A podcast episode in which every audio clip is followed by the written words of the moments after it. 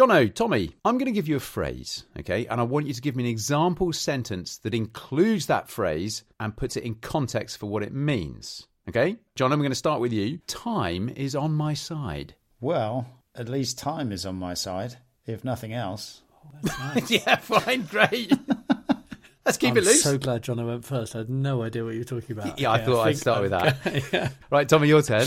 Okay. Turn back the hands of time. Turn back the hands of time and imagine you are a teenager again. Brilliant. Jono, back to you. A whale of a time. Ah, when we got the inflatables out, just had a whale of a time. Was there an inflatable whale amongst those? Who knows? Who's- Lovely. Thank you, Jono. Tommy, only time will tell. Oh, he's lost eight tasks. Can he go any further? Only time will tell. That's great. A little reference back to The Apprentice. And finally, it's one for me. And the phrase is time well spent. Got it. Investing in something of quality that will endure a lifetime can be time well spent. And so let me tell you about Marlowe Watch Company, creators of British designed mechanical watches and sponsors of this podcast. With Marlowe, each collection of watches is influenced by a historical story of inspiring human endeavour. And not only are they pleasing to the eye, they're reassuring to hold and to wear. Visit marlowewatchcompany.com to see for yourself. And if you're looking for reassurance elsewhere, you'll find the words quality and value come up time and again in independent online reviews. Marlowe Watch Company. Time well spent. This is one of the most powerful lessons I think that anyone can learn. It's this curious thing which is slightly uncomfortable to do and not wholly natural in some way. What about an emergency biscuit? And they were all sort of silent, and I, immediately went, "Oh, lead balloon. Let's move on to the next mm. one." We did Bix Mix, one of the worst ideas I've ever been involved in. Did you win that one? No, Yeah. And and it was a, it's a real lesson to me. There you go. You think that you know what somebody might be going to say or what what's going on in their head, but actually you don't. and you see it the whole time in the boardroom. People basically talking themselves into being fired. On an audio only media, I'd say silences aren't the best. you, you both have made me feel quite awkward. Silence is golden. Silence in court! Silence can be awkward. Or, as it turns out, when used effectively, silence can be incredibly powerful. Hello and welcome to Sketchplanations, the podcast, where each episode we select one sketch from the back catalogue of work at sketchplanations.com and explore how it applies to our lives and in our worlds. There's also loads for you to pour through up on Instagram and Twitter if that's your preferred destination. Just search for Sketchplanations. Now, they say that a picture paints a thousand words. Well, on average, when speaking, according to wordcounter.net, we'll apparently get through anywhere between 100 and 200 words per minute when giving a speech. Now, this podcast episode is by no means a speech, but it does contain people talking fairly consistently for roughly half an hour. So, if we stab for an average slap bang in the middle of that, say 150 words per minute, times that by 30 minutes, then by listening to this podcast, you're going to be hearing around four and a half thousand words. And that, my friends, is where Sketchplanations provides such great value. We're giving you four and a half times what other pictures and illustrations can muster. I'm Rob Bell, an engineer and broadcaster, and joining me on this mission to deliver market defying value is Jono Hey, the masterful creator of Sketchplanations, and Tom Pellereau, aka Inventor Tom, aka The Apprentice winner in 2011, aka Tentiginous Tommy. Jono, what does tentiginous mean? Yeah, very good question, Rob. What does tentiginous mean? It's it's an adjective uh, that's used to describe something that relates to feelings of lust. That sounds about right. I'm running out of words, Tom. Running I'm out running of out of words? words that start No, with T. Um, but anyway, Tom, guess what? Google. Yeah, well, I've been looking through your LinkedIn profile this time, and up there I found a video clip of an interview you did after winning the Business Innovation Gold Award at the SME London Business Awards 2023. When was that? In January. That was very recently, yeah. Yeah, congratulations, by the way. Thank you. Um, in the interview, you were obviously and rightly very excited about winning. but I couldn't help notice that at this black tie event, you opted to wear some flashing light up trainers with your suit. What, what was going on there? Uh, they are fantastic, aren't they? I don't understand why everyone in the world doesn't have these uh, flashing LED, multicolored uh, shoes. Um, I have worn them for a couple of uh, to a few events. Those were those particular ones are silver, and they're just epic. Do you get a lot of attention, comments? Yes, you'd imagine. Stick. Yeah, amazingly, um, possibly because I don't tend to know the people at these events, they're actually very nice to me. If I was out with you boys, I'd just get a load of abuse. no, good. Honestly, Tommy, good on you. I was loving it. um, Jono, hello, mate. How are you? Uh, yeah, very good. Thank on, you. On the subject of alternative footwear, I know there's been at least one occasion where you've rocked up somewhere with the wrong pair of shoes. I'm thinking, uh, thinking Richmond Park one time when we went for a run. You know, you've you've got to be flexible with your, your shoe, your feet coverings. Yeah, no, I, th- I, I was this is this is the time that I turned up for a run without my running shoes and ran 10k in my work shoes. Just what, what, are you going to do? Go home, do it bare feet? What are you going to do? You know, just run it in your work shoes. Why not? Such did dedication. Keep, did you keep the shoes on though, Jono? Because I remember at uni, you always used to have a habit of always running home barefoot and arriving well, home with like really cut up feet. Yeah, should we move on? Back to Sketchplanations and sketches. I was thinking in the week about other types of sketches that you might come across, and I remembered that it was ten, probably ten, more than ten years ago now at a wedding. Um, there was a sketch artist there who'd do your portrait, but a caricature portrait. You see them quite a bit at tourist hotspots as well. You can get it done.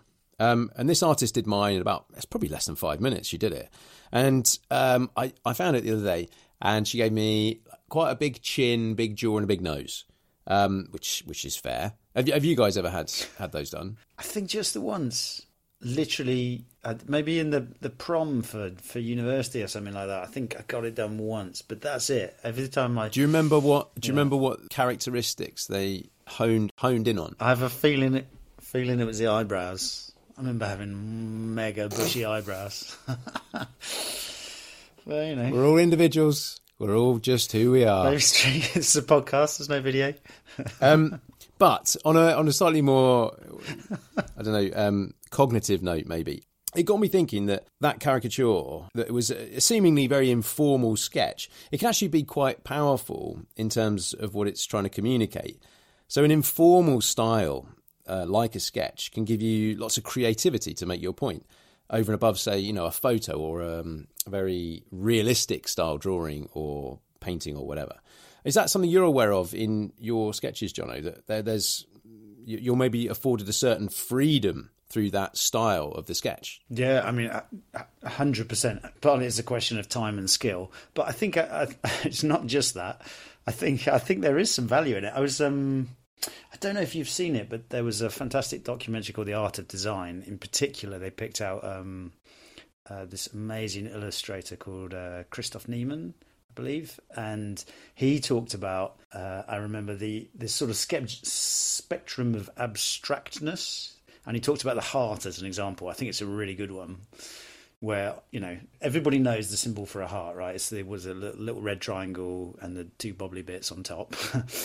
But really, a heart is like this, you know, thing with veins and arteries and pulsing. And so that's like one spectrum. One side of the spectrum is this re- super realistic heart, and the other side is like a a red blob, red square, just some red, um, as like super abstract. And actually, this sort of zone in the middle is where all the interesting stuff happens, right? You don't get, you're not pinned down to like all the details of the heart, and you're not like just stuck in squares and lines land. Yeah, so somewhere in the middle, I think is I think is nice, and that's uh, I suppose where it's convenient to be if you're just trying to convey the ideas, yeah, and not, and not all the other stuff, the baggage that comes with it.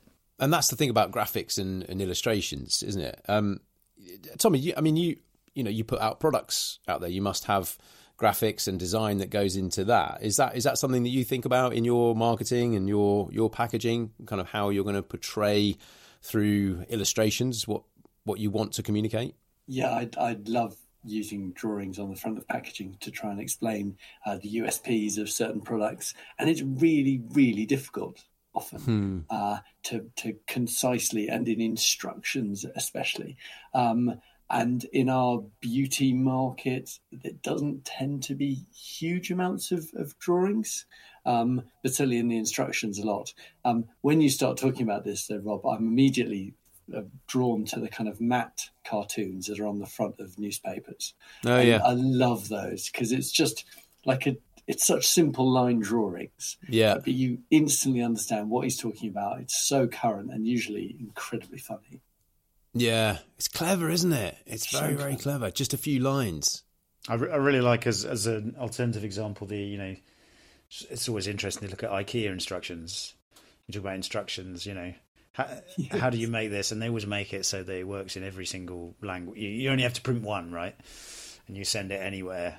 Um, and how do you make it so that it's foolproof and everybody can always put it together? It's quite, quite Very intriguing. So you know, on um, the pre-challenge for The Apprentice, we did a pre-challenge task, and it was to put a set of IKEA shelves up as a group.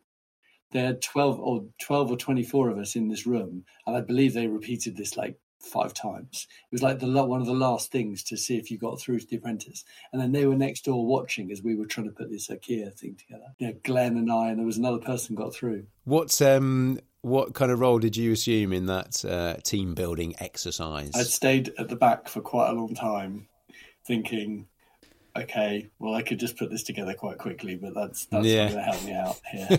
uh, and luckily, there was another engineer in the room, and he immediately sort of like tried to take over and tried to make it happen. And the others managed to kind of completely overhaul him. And uh, I think I managed to help put it together at the very end. Sort of thing when we were kind of running out of time, um, whilst the other guy was getting incredibly frustrated because no one was really listening to him because that's not how it works. Pellereau to save the day. Chaos. Well, before we get into the meat of this week's podcast, we just want to say a very big thank you to everybody who's messaged us and left comments about last week's episode, and in fact, all of our previous episodes. They're so, so welcome. Please do keep them coming in. And you can do that on social media or via our new email address, which is hello at sketchplanations.com. And we'll be going through some of those right at the very end of the podcast. Well, listen, guys, we're, we're pushing well into our four and a half thousand words here, so uh, let's crack on with this week's episode. Although that said, the topic of this week's podcast might not necessarily encourage us to talk that much.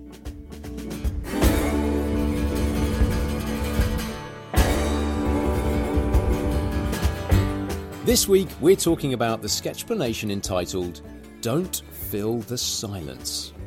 If you've not already looked up this sketch, it should be there on your screen right now as the artwork for this podcast episode. Or, as always, you can find it online or on social media through the links in the description for this episode. Jono, why was this an important sketch for you to put out? What what made you think of it? Yeah, you know what? I think of this all the time because you know we're having conversations all the time, and it's it's this curious thing which is slightly uncomfortable to do and not not wholly natural in some way, but is is often beneficial. So I I know it. Um, this sort of principle don't fill the silence and it's and the the sketch talks about trusting your questions and wait and so i know it from doing design research where you're looking for new product development you're trying to find you're trying to understand and learn about people's lives and and um, how they feel about things and really you're just trying to learn as much as you can. And it's a curious exercise when you're trying to do that because you have to ask questions but you're really there you're you're there to learn. But you also have in the back of the mind that you you want to be a reasonable person. And you, we always naturally want to build rapport with the people that we're speaking with. And so silences are quite awkward. Um, and so the sketch gives this example of you know if you ask something quite innocuous but maybe quite good you know. How do you feel about it? It's very tempting to if there's a pause there to follow it up with something like i guess it must have been hard for you right? And of course what you've done there in that little bit is you ask this really nice open-ended question at the start and then very quickly because you were trying to fill this silence, you changed it to both a closed question, which is essentially a yes or no, and you also like put your own aspect on it. You presumed that people felt it was hard, let's say, in this case. And so all you get at the end is a yes. As opposed to if you say, you know, how do you feel about it? And you give the person the chance to process the question, to think about it, because it might might not be straightforward. And then very often you get back a much more nuanced, complex answer. So I know it from that domain, but when I learned it in that domain, I saw also all the other places that you start to apply this, and so that's that's why it's really important to me. It is important. I mean, in my work as a TV presenter, I've found myself filling that silence a number of times, and it's I don't like it when I've done it. Can I can I just give um, one other example, which was really really salient to me around this. Uh, this is a long time ago. We were doing we were actually doing some research in the Central Valley of California, and we were doing an exercise with the community. And I was there with my advisor, PhD advisor, and some other students, um, including some freshmen who were part of the design team. And we did an exercise somebody was um, conducting, which was all about listening and the exercise was to listen for a minute while the other person talked for a minute, and you weren't allowed to say anything back. You just had to listen, nod your head, no yeses, nos, no no asking questions, no agreeing or anything like that. Mm. And my advisor, um, an amazing woman, was paired with one of the freshmen, and she, and and she said afterwards in the reflection, she was listening to the freshman talking, and she said that you know what? I'm a great interrupter. And there were so many times where she paused in her sentences, and normally I would have filled it in with the words that she was looking for. And then every time she surprised me with which way it went. Every every time, and and it was a it's a real lesson to me. There you go. You think that you know what somebody might be going to say or what what's going on in their head, but actually you don't. And that that power of just pausing and listening, you don't know what they're about to say. And so, uh, yeah, it's really it really sticks with me that because actually that's relevant in everything in all your conversations. I think it is. It is. Tommy, where where where are you coming in on this?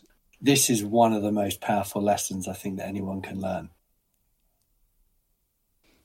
Don't be an idiot. Don't say that and then stop. It, it, really is. Like whenever people ask me for advice if they're going on The Apprentice or they feel that they're going on, my immediate reaction to them is go in, understand what you want to say in the boardroom, especially, say it, and then stop talking.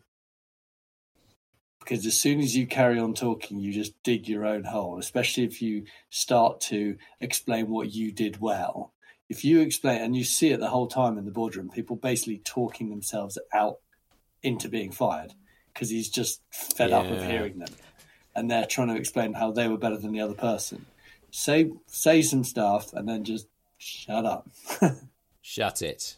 Well, I was going to ask you about silences with you and Lord Sugar, and, and in in your one to ones, if that's the case, because obviously in The Apprentice, I think that's a great example. You know, you're in amongst all these other people, and it would be so easy to just keep going, to keep trying to fight your corner and argue your case. But as you say, you're probably the longer you go on, the, the weaker your argument yes. gets. But um, between between you and you and Shugs, can you uh, like on a I don't know on a meeting or something? You, can you think of silences? Would you would you be comfortable doing that? Um, a little bit, and I do try very hard in meetings. Good lads.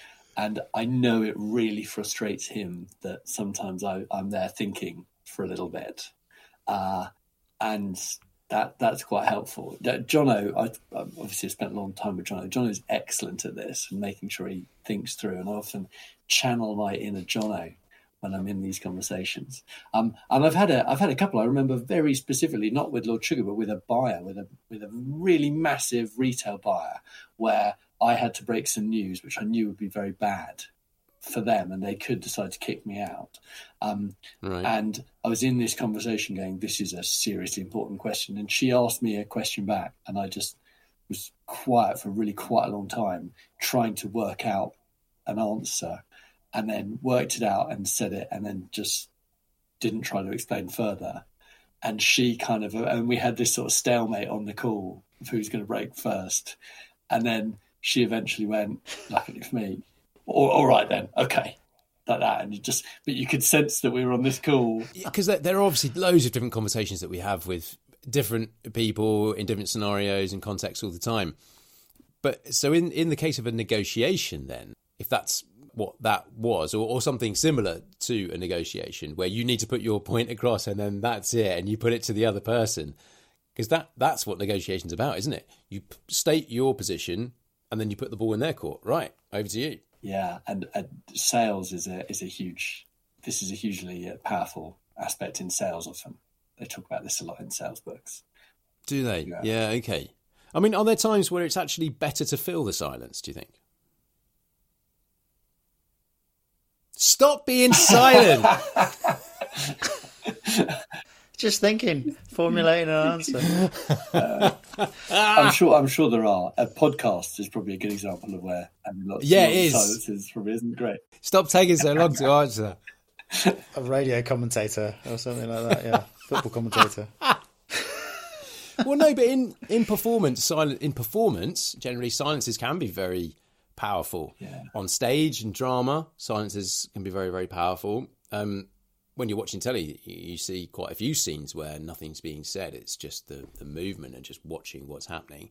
Comedy, silence is definitely a part of timing Yeah. in delivery of punchlines and setups. I'd say, but yeah, on on a on an audio only media, I'd say silences aren't the best.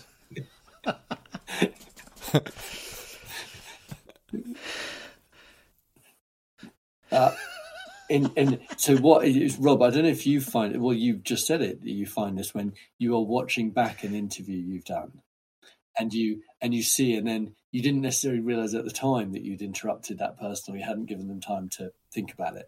But I've really seen that. Yeah, in my stuff, yeah. Um, Sorry, not in you. Um, no, I I realise it at the time when I've done it because when you watch it back, it's all edited out anyway. But um, I realise it when I've done it, and then I break myself for it. And go, oh, you should have you should have left that how it was. Yeah. So my emergency biscuit idea is probably the thing that most people come to. Oh, that emergency that was a great idea. And then I I watch that episode back, and I I come I'm in this group, and there's twelve people. We're in a you know whatever it's called a market research group, and I said this idea to them. You know, what about an emergency biscuit? And then I, I literally only gave it about three seconds, and they were all sort of silent. And I, and I immediately went, "Oh, lead balloon. Let's move on to the next one." If I'd been silent and just waited for a little bit longer, then people might have been like, "Actually, that's quite. I quite like that." They were just in thought rather than necessarily in agreement. It might seem But then your suggestion to move on, everyone followed. exactly yes. Mm. We did Bix Mix, one of the worst ideas I've ever been involved in. Did you win that one? No, Yeah. It's so it's so easy to wa- water down your ideas, isn't it? You, you you say something, and then that little pause makes you think twice sometimes, and then you go, hmm. okay, maybe it's like you said about the negotiation. It's it's so easy to go, okay, I'll I'll qualify it with this, or maybe maybe that's not going to work, and then you, you you before you know it, you just yeah, you fill the gap with rubbish, Yeah. made your position worse. yeah. One of the um, contexts of conversation that um, that I've been in where silence is very powerful is in therapy, counselling, and Yeah. you get asked the question, and the counsellor is very happy to sit there in the silence, very comfortable with it. very skilled silence creators. They Absolutely. could sit there forever, couldn't they? I, I just remember kind of looking out the window trying to think about what my answer was. So it was quite quiet on that sense as well. And then I got distracted and started looking at the bricks in the building opposite. Yeah, so it wasn't a very productive question and answer that one. But um, but I think in, in, in therapy, in that in that kind of context, those silences are really really powerful and they will yield some progression, whatever, whatever it is you might be looking for. For sure. I'm I'm someone I know that um, takes takes longer to form opinions, and and I like Tom, like you mentioned, I like to think things through before I before I say them. Some people just sort of say what they think as they go, and they you can you can see them working out. I usually sit there and think for a second and and say it. And I remember thinking, so people people will like pass me in the corridor and say, "Hey, John, how are you? How's things?" and I find it a really tricky question sometimes because you know I don't want to give some like glib good how are you I mean maybe that's what you that's probably what you're supposed to do but put somebody ask me how I am and I'm like good question well I guess something and yeah, by that point they're already walking down the corridor you know they get much more I think than maybe bargain that's a good example of where silence is just not what people are looking for. They're just looking for a like hi. Nod. Yeah. All right. uh, Yeah. all right. Yeah. All right. But maybe they should just nod at me then. You just ask me how I am. I'll tell you how I am. You want to sit down? Have you got time for coffee? So here's a here's a question. Go on. Do you often I find it a bit where like to that question I will react like with my thumb up before I can actually react with my voice. Very interesting. What you just programmed? That's Not it's- necessarily to that question, but quite often I do find that my my body language is able to communicate before my speech, as it were. Sometimes. Yeah. What specifically to the "How are you"? Well, to sort of the quick questions that sort of necessarily Yeah. come at you sometimes. And what about in what about like at work when you're managing people and you might I don't know if you're uh, running a team meeting or or on a more individual sense one to one. Would you guys both be quite comfortable asking a question and leaving silence in those scenarios? In fact, they're quite two different scenarios because one's in a group where you're talking to a group and leaving a silence, and the other is to an individual. Is there is there a difference there about how comfortable we are generally? I you would think? say there's there's probably value in it in both places, but I think particularly as somebody, you know, as a as a manager or a leader, if you're trying to if you're trying to coach and help people grow and develop, silence is probably really valuable tool. You know, it's it's the sort of thing where it's very easy to think as a manager that you have to have all the answers, mm. and so you have to you have to say what what should happen or what they should do. But actually, usually most of the growth comes when when they have time to think about it and they're going to formulate the actions. And so I think there silence is silence is key. Tommy, you're very quiet. Stop stop thinking. Start talking. I'm thinking. It's, as you say, you know, a lot of thinking on this uh, podcast is not necessarily the Oh, most. You give me a lot of editing to do. Here.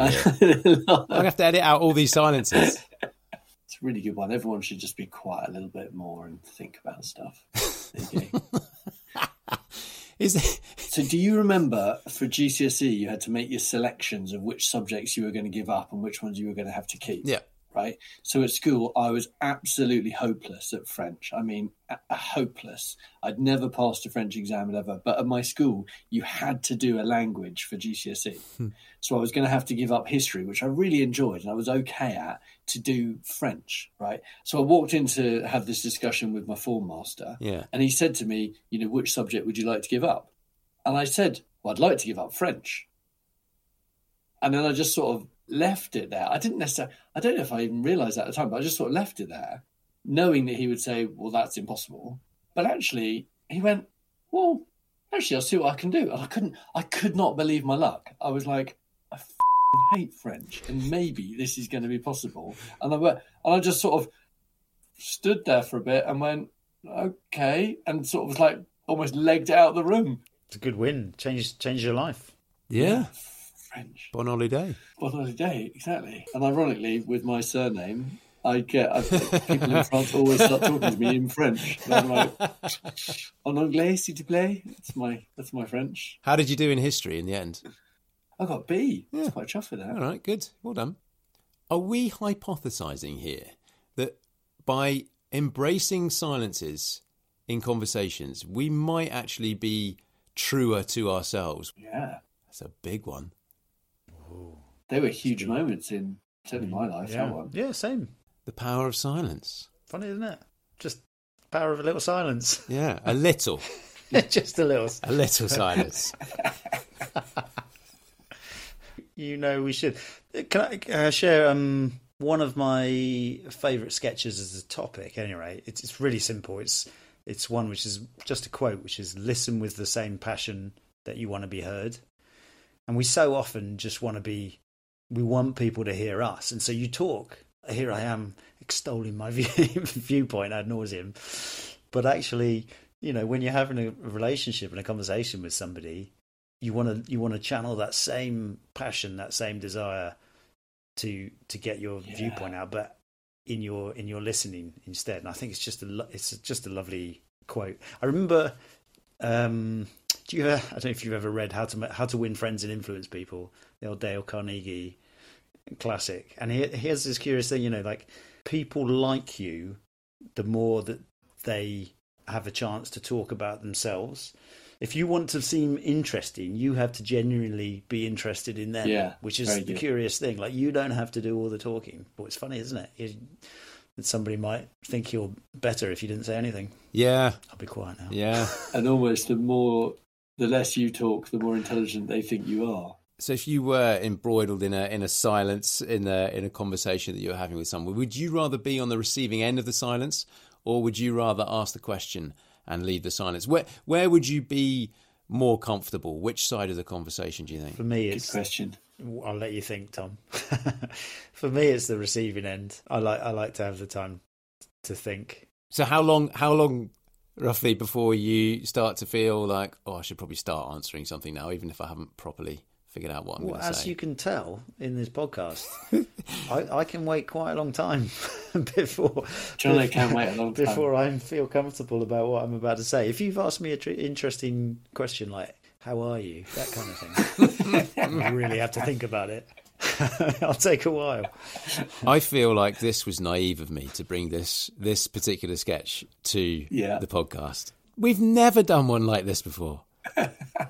We've never done one when there's been so many silences and just waiting and oh, I don't I'm not I'm not comfortable with it. You asked for it, Rob. I you did. asked for it. I bloody asked for it.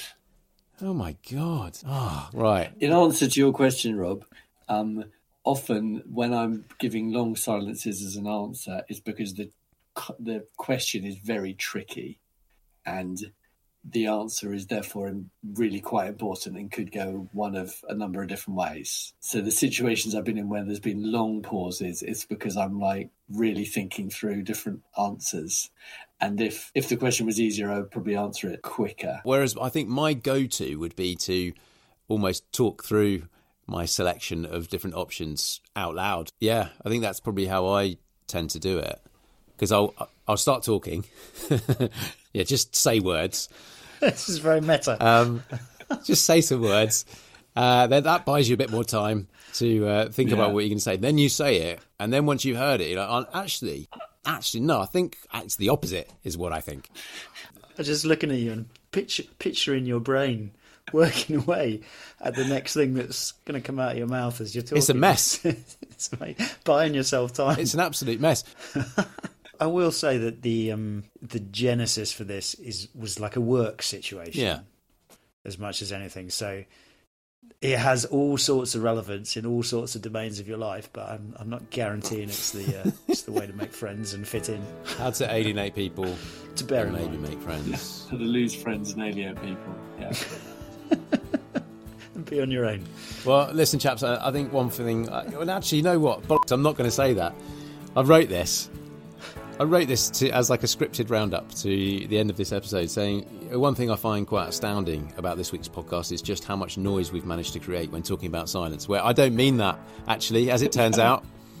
That's not been the case at all. There's been so much silence. I feel quite awkward about this. You, you, you both have made me feel quite awkward. For 50 minutes. That's that's what I mean. That's what I'm talking about.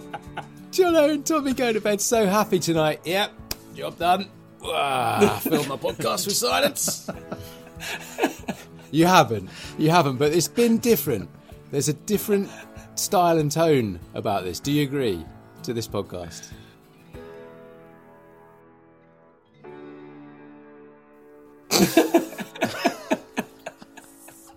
Just just considering my response. Do agree, Robert. Listeners, if uh, you've got this far and you haven't questioned whether your headphones are still working or not, um, if you have stories about filling the silence or not filling the silence, in fact, we'd love to hear about them, and you can leave us messages and comments on Instagram and Twitter. Thank you, boys, and thank you all very much for joining us and listening in once again on this podcast.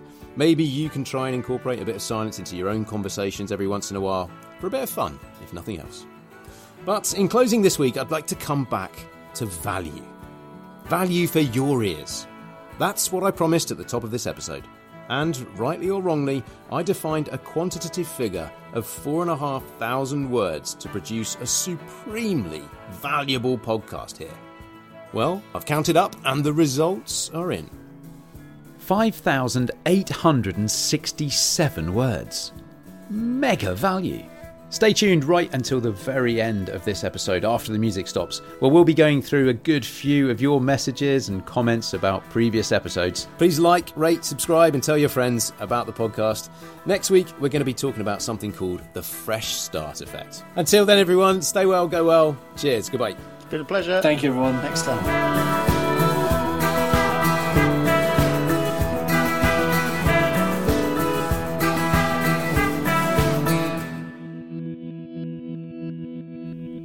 All music on this podcast series is sourced from the very talented Franc Cinelli.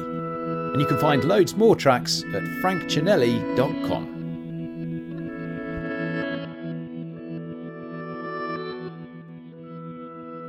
Thank you for staying to the very end of the podcast. Right, let's delve into the postbag and see what's come in over the last week. Well, thank you to everybody who's, who's told us about their thoughts on phubbing. I mean, it was a good one. Um, we had quite a lot of stuff in on Instagram and Twitter, a couple of emails through. One of the things I wanted to talk about on Instagram was when I put up about the about the podcast on phubbing. I put out a couple of polls, and I've got the results of those polls. So one, I asked the question, "Are you a phubber?" 62% of people said no, and 38% of people said yes.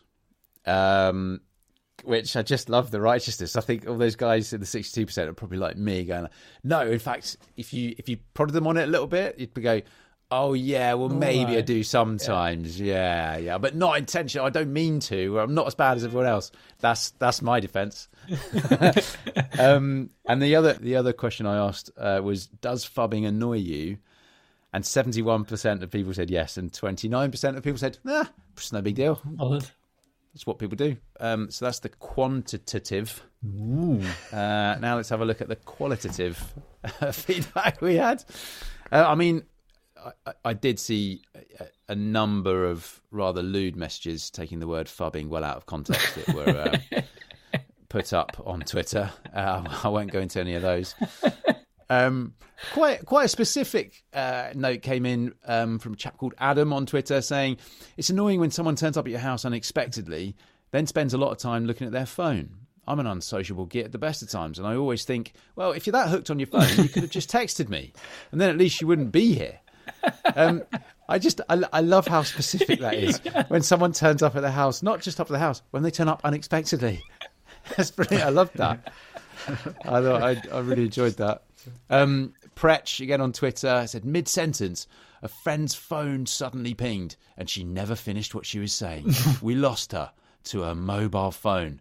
This is a normal scenario, and sadly it is. Do you, do you that, that reminds reminds me of um, we didn't talk about it in the episode, but there's a sketch uh, of something called continuous partial attention, which is just a really nice little phrase. And the sketch for that is a little bit like that scenario. It's like I don't know. The dad is like cooking and the thing's bubbling over, and the mum's sat there probably arranging the, you know, the school thing next week, and the baby's like painting on the floor, and the teenager's like, "So I'm going now Yeah. bye. You know, it's that kind of thing, isn't it? It's like, have you finished the uh, the uh, sorry, what? yeah, And that's that's not necessarily um, specific to the phone, is it? That's just you're concentrating. You're trying to concentrate on more than one thing at a time.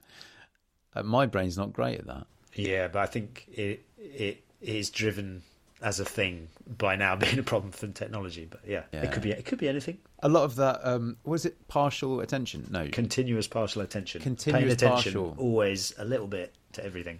I reckon a lot of that comes from um, just trying to be polite, and uh, instead of saying, "Hang on one sec, I just need to finish this," uh, instead of that, I go, uh, "Yeah, yeah, yeah." Um, whilst you're finishing your article or finishing input into your spreadsheet, or whatever, rather than saying, "Hang on, hang on."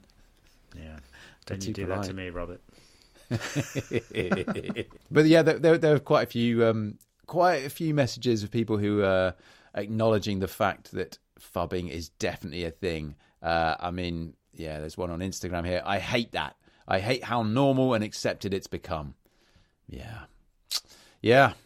Tough. I thi- That's, I mean, I'm with these guys. I'm with them. I think maybe, maybe also you got someone sort of apologising. Did I? Yeah, I read a message from one of our friends saying, "I'm really sorry. Was this about me?" Oh yeah, and then they they also then accuse me of um, phubbing when I get my phone out to film stuff that I'll Ah. inevitably forget to put on social media later on. so yeah, fair. Do, do you know what? Actually, I, I've, I've like Red-handed. a bit of a, like a fundamental problem with Instagram as a as a concept. Yeah. And and at least it's not so instant now, but like the idea that I'm doing something right now and I'm going to take a picture and take a few moments to you know tweak the photo and send it while I'm doing the thing is mm. sort of offensive, isn't it? Like It's offensive. That's, ta- a it's great taking word. you away from everything everything that you do. Most of the time, I think it's not that anymore, right? Like people think about and they plan Instagram posts, but if you're always on your phone, Instagram, like that's a way to disrupt whatever's going on at the moment, isn't it?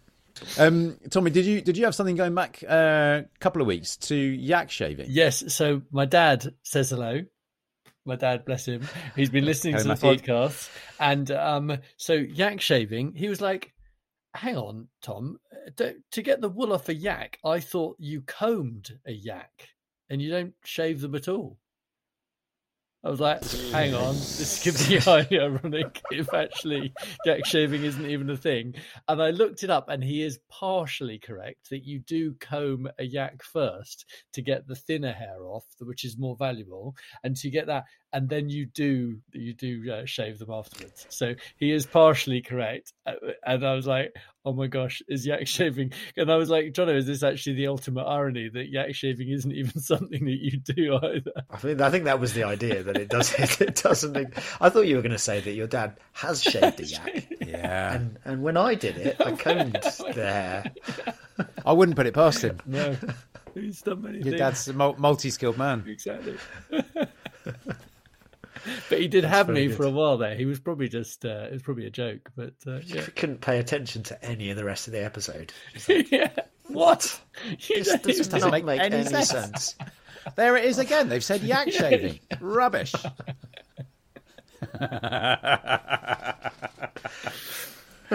That's very good. Oh, bless him. Good, good. Um, keep them coming in. We love it. Um, so, yeah, you can get in touch with us on social media or um, send us an email uh, at hello at sketchplanations.com. Um, but that's it. Thanks again. Cheerio. Goodbye. Thanks, everyone. Later.